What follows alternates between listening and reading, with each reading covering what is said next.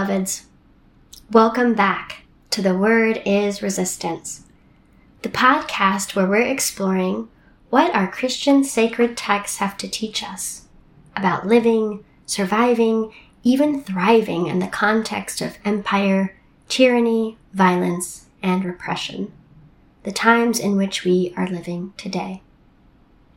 What do our sacred stories have to teach us, as white folks, about our role in resistance, about what it means to show up in liberation?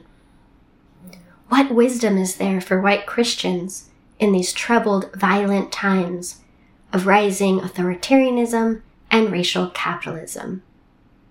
And what resources, what spiritual resources can we find for our resistance?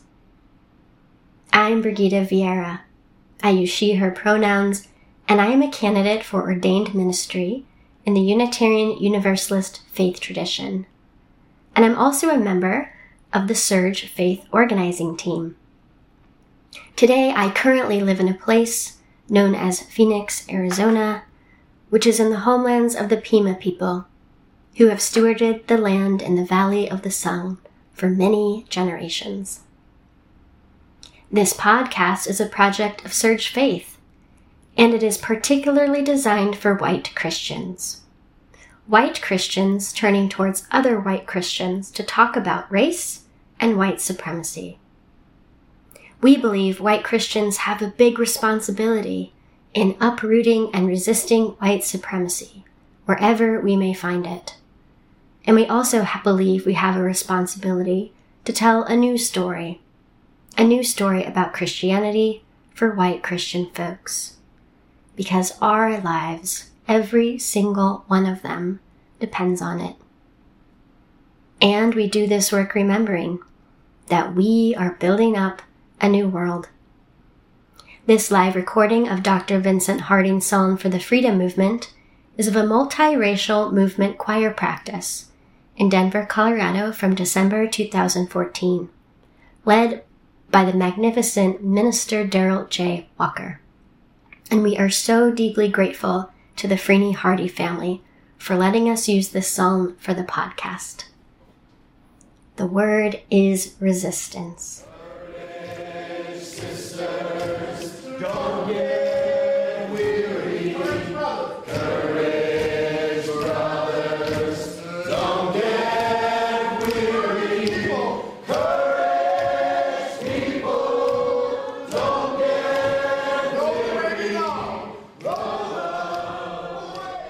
Dear ones. This summer and fall, our podcast crew has ambitiously taken on the challenge of wrestling with Romans. Together, we've challenged ourselves to reorient ourselves to the letter of Paul to the Romans to discover how Paul might be a spiritual revolutionary, a person who is demolishing Roman imperial theology by helping Gentile Jewish followers resist participating in empire. Romans has been enormously influential in developing Christian identity. And collectively, Christians have inherited a life limiting narrative, a narrative that the right often manipulates for power.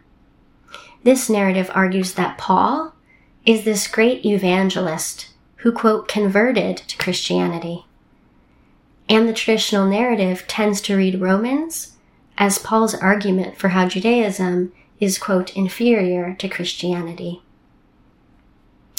But instead of tossing Paul out for the ways in which he has been misunderstood and misinterpreted, we've decided to challenge ourselves in practicing transformative justice.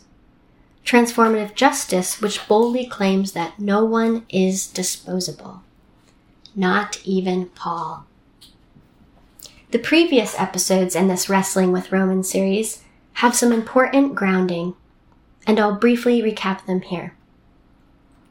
Paul did not convert to Christianity. He is Jewish and will be interpreted within a Jewish communal way of life. Paul is also not defending Christianity, nor is he a defender for the Roman Empire. Paul's letter to the Romans is anti imperial, and Paul is preaching a message of defiance to the very people, the Romans themselves, who have systematic power in the community. In the letter to the Romans, Paul reminds Romans in the community that there is another way. There is another way that is part of a generations old resistance movement. Another way of building a new world. A world where faith in God, not the Roman Empire, leads to practices of mutuality and collective care. A world where we all are free. So, with this foundation under us, today's Wrestling with Romans invites us to ask this question How might recovering Paul, as a spiritual revolutionary, actually help white Christians work towards collective liberation? This week's lectionary gives us Romans 8 1 through 11 to wrestle with. So let's rumble.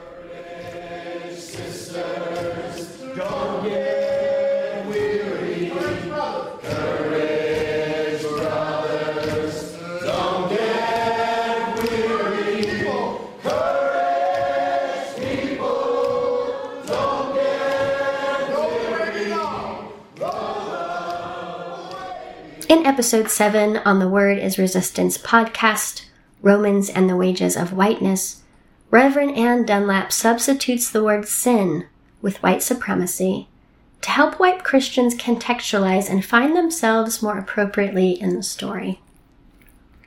So, as we start to wrestle with today's text, I invite you to take a moment. Tune into your body wherever and however you are listening to this podcast. Notice the way that your rib cage expands as you inhale. And feel the air leave your nostrils on the exhale. Take another deep breath in and back out. And as I read Romans 8 1 through 11, I invite you to pay attention to the ways that white supremacy, as a form of fleshy sin, might be giving us a resistance lesson from Paul. Here we go. There is therefore now no condemnation for those who are in Christ Jesus. For the law of the Spirit of life in Christ Jesus has set you free from the law of sin and death. For God has done what the law, weakened by the flesh, could not do. By sending his own Son, in the likeness of sinful flesh, and to deal with sin, he condemned sin in the flesh, so that the just requirement of the law might be fulfilled in us, who walk not according to the flesh, but according to the Spirit. For those who live according to the flesh set their minds on the things of the flesh. But those who live according to the Spirit set their minds on the things of the Spirit. To set the mind on the flesh is death, but to set the mind on the Spirit is life and peace. For this reason, the mind that is set on the flesh is hostile to God it does not submit to God's law. Indeed, it cannot. And those who are in the flesh cannot please God. But you are not in the flesh. You are in the Spirit, since the Spirit of God dwells in you. Anyone who does not have the Spirit of Christ does not belong to him. But if Christ is in you, though the body is dead because of sin, the Spirit of life because of righteousness, if the Spirit of Him who raised Jesus from the dead dwells in you, He who raised Christ from the dead will give life to your mortal bodies, as through His Spirit that dwells in you.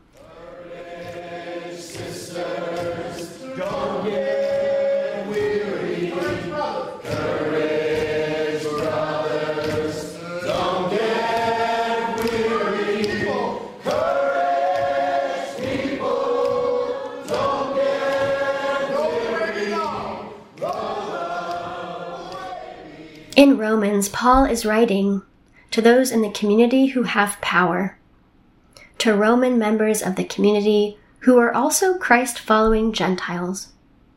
Gentiles who are trying to understand how to live as full members of the Jewish community, a community which was a minority in Rome, without becoming Jewish. In his letter, Paul is asking the Gentiles to take postures of respectful humility, living life according to the Spirit, instead of postures of lofty resentfulness, which can happen when our minds are set on the flesh. For white Christians living in the context of U.S. empire, we are the Romans. White power is upheld by state violence and cultural reinforcement.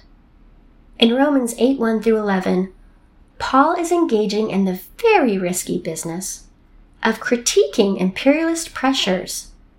Imperialist pressures that uphold various forms of supremacy, this idea that one group is elevated or better above one another. And Paul goes even further, offering an alternative system, one inspired by spirit, to reimagine oneself towards freedom. When I read Romans 8 1 through 11, I wonder about how my own flesh, the color of my pale skin, has tricked my mind into the life swallowing falsehood of white body supremacy. Paul tells us to set the mind on the flesh is death. So, how did my fleshy body become white? And how can I escape its trap of death? Let us unpeel the ways in which my flesh has become categorized as being white. Race is a modern colonial invention. In the United States, racial categories of whiteness and blackness were invented in the 17th century. In written materials, descriptions of racialized bodies, words like white person, white man, white woman, did not appear until the 1680s. Before this time, white and black immigrants worked together under the same oppressive system in plantations. And organizers, seeing the exploitive, exploitative, and oppressive conditions, organizers corralled them, corralled immigrants and migrants of all fleshy skin tones to rise up and rebel against the aristocratic elites. And after some successful rebellions, the land owning gentry, they got very afraid because they realized that if enslaved black people and poor white indentured servants united, the power and wealth of the ruling class would be threatened. So, to quell any rebellion, laws were passed. Laws to separate black bodies from white bodies and break all social ties laws were passed that allowed white indentured servants to punish enslaved black people. Laws were passed to prevent marriage and later social gatherings between the two groups. And in a short amount of time, the divide shifted from workers versus landowners to white folks versus black folks. And even, in, and even though white indentured servants remained very poor, and were closer in economic status to enslaved black folks, the invention of race as a product of classism and as a means of control was so powerful. Powerful enough for white communities across all class lines to believe that they had a claim to power based on their white, fleshy body superiority. This false belief in whiteness became very real when minds erected complex legal, social, economic, and psychological systems. Systems that we still live with today, because the collective delusion of whiteness is well intact as a form of oppressive power. As a colonial invention, we've inherited a world where the white body has been constructed to be the quote standard or norm where all other bodies, especially black bodies, are viewed as dehumanized and thought to be inferior. And while the concept of race is imaginary, Entire beliefs, narratives, structures, and institutions have been created around it. As renowned therapist and activist Resmaa Menakem says, race is a myth, but a myth with teeth and claws. The definition of what flesh is considered white and the mind trickery that has been strategically materialized through so many laws has reinforced this oppressive falsehood over generations. And while the individual and collective minds that have determined which flesh is superior and which flesh is inferior have changed many times over the centuries, it's always been set on death. It's always been hostile to God. In today's paradigm, our minds have been twisted to wear imperial flesh. Imperial flesh that creates an anti black world where whiteness dominates. Imperial flesh that creates minds and worlds that are also anti woman and anti trans. Imperial flesh that is ableist and ageist in its death dealing ways. Paul is so clear to us, beloveds. Those who are in imperial flesh cannot please God cannot please God because when the mind is set on imperial flesh, we live in a world of whiteness, a world that uses possession, control, and mastery. Three death dealing virtues possession, control, and mastery that theologian Dr. William James Jennings says is haunting our theological imaginations. We must break free from this haunting, from the phantom of race. And with this, we ask ourselves, what message of resistance might Paul have for us? What else is Paul getting at when he says, to set the mind on the flesh is death, but to set the mind on the spirit is life and peace?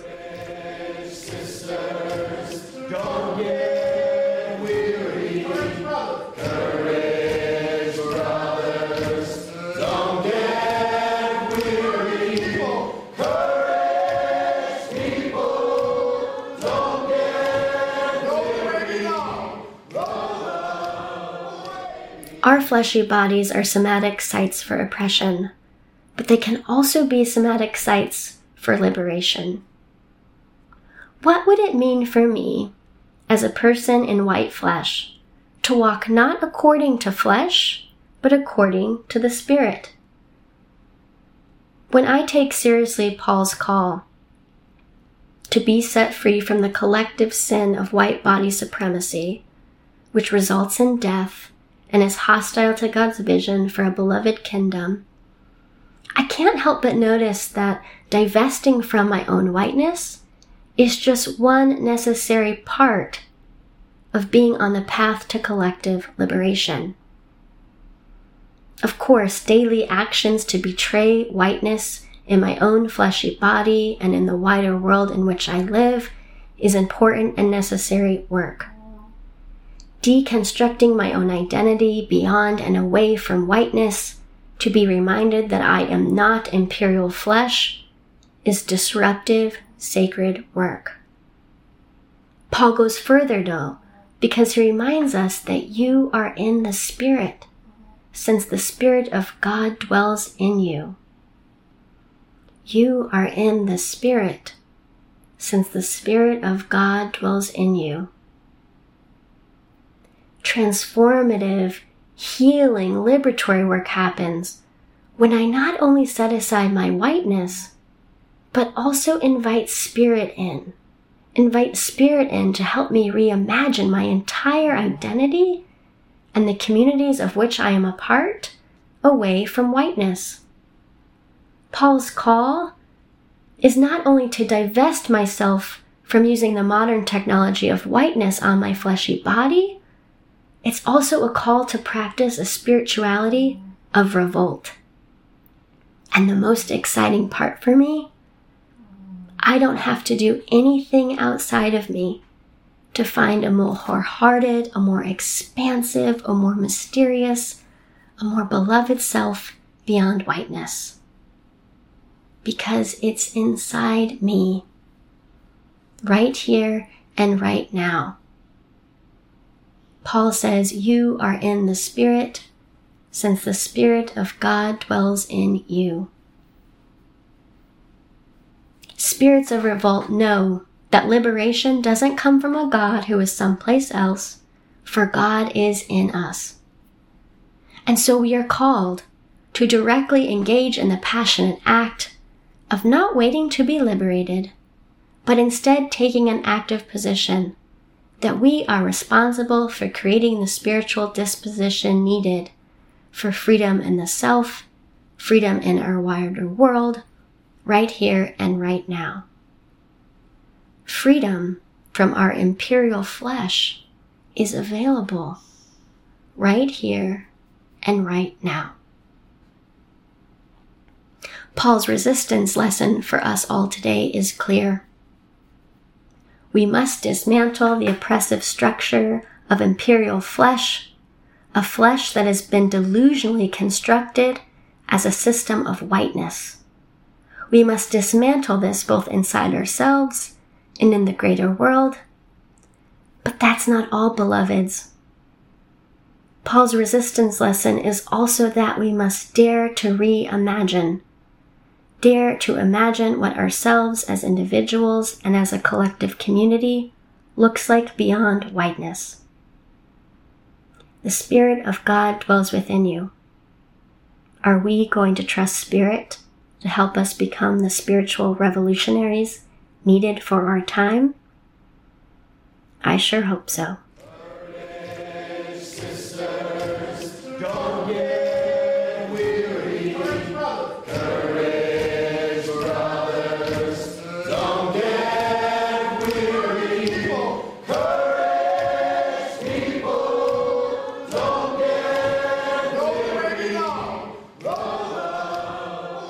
This week's call to action is to reflect critically and thoughtfully about how the phantom of race was conjured in your familial ancestral lines. When were your ancestors first declared to be white? And who determined this racial category? Where did this happen and why? And how did becoming white change your ancestors' future? And how is this impacting you today? Get curious about where in your family tree the invention of whiteness, the adoption of imperial flesh began, so that we can learn to reimagine it. Beloveds, thank you as always for joining us and for wrestling with Romans. We'd love to hear from you, especially from folks of color and non Christian folks by filling out the listener survey on our podcast page at surj.org. And give us a like or rate us on iTunes, Spotify, or wherever you listen to our podcast. You can find more about SURJ at surj.org, and our podcast lives on SoundCloud. All you need to do is search the word is resistance. And transcripts. Transcripts are available as well as our website which include references, resources, and action links. And don't worry because we will be back next week with a resistance word from Reverend Anne Dunlap as we continue wrestling with Romans. And of course, a huge shout out and thank you to our sound editor, Claire Hitchens. As we close out today's Rumble, I invite you to soften into a blessing.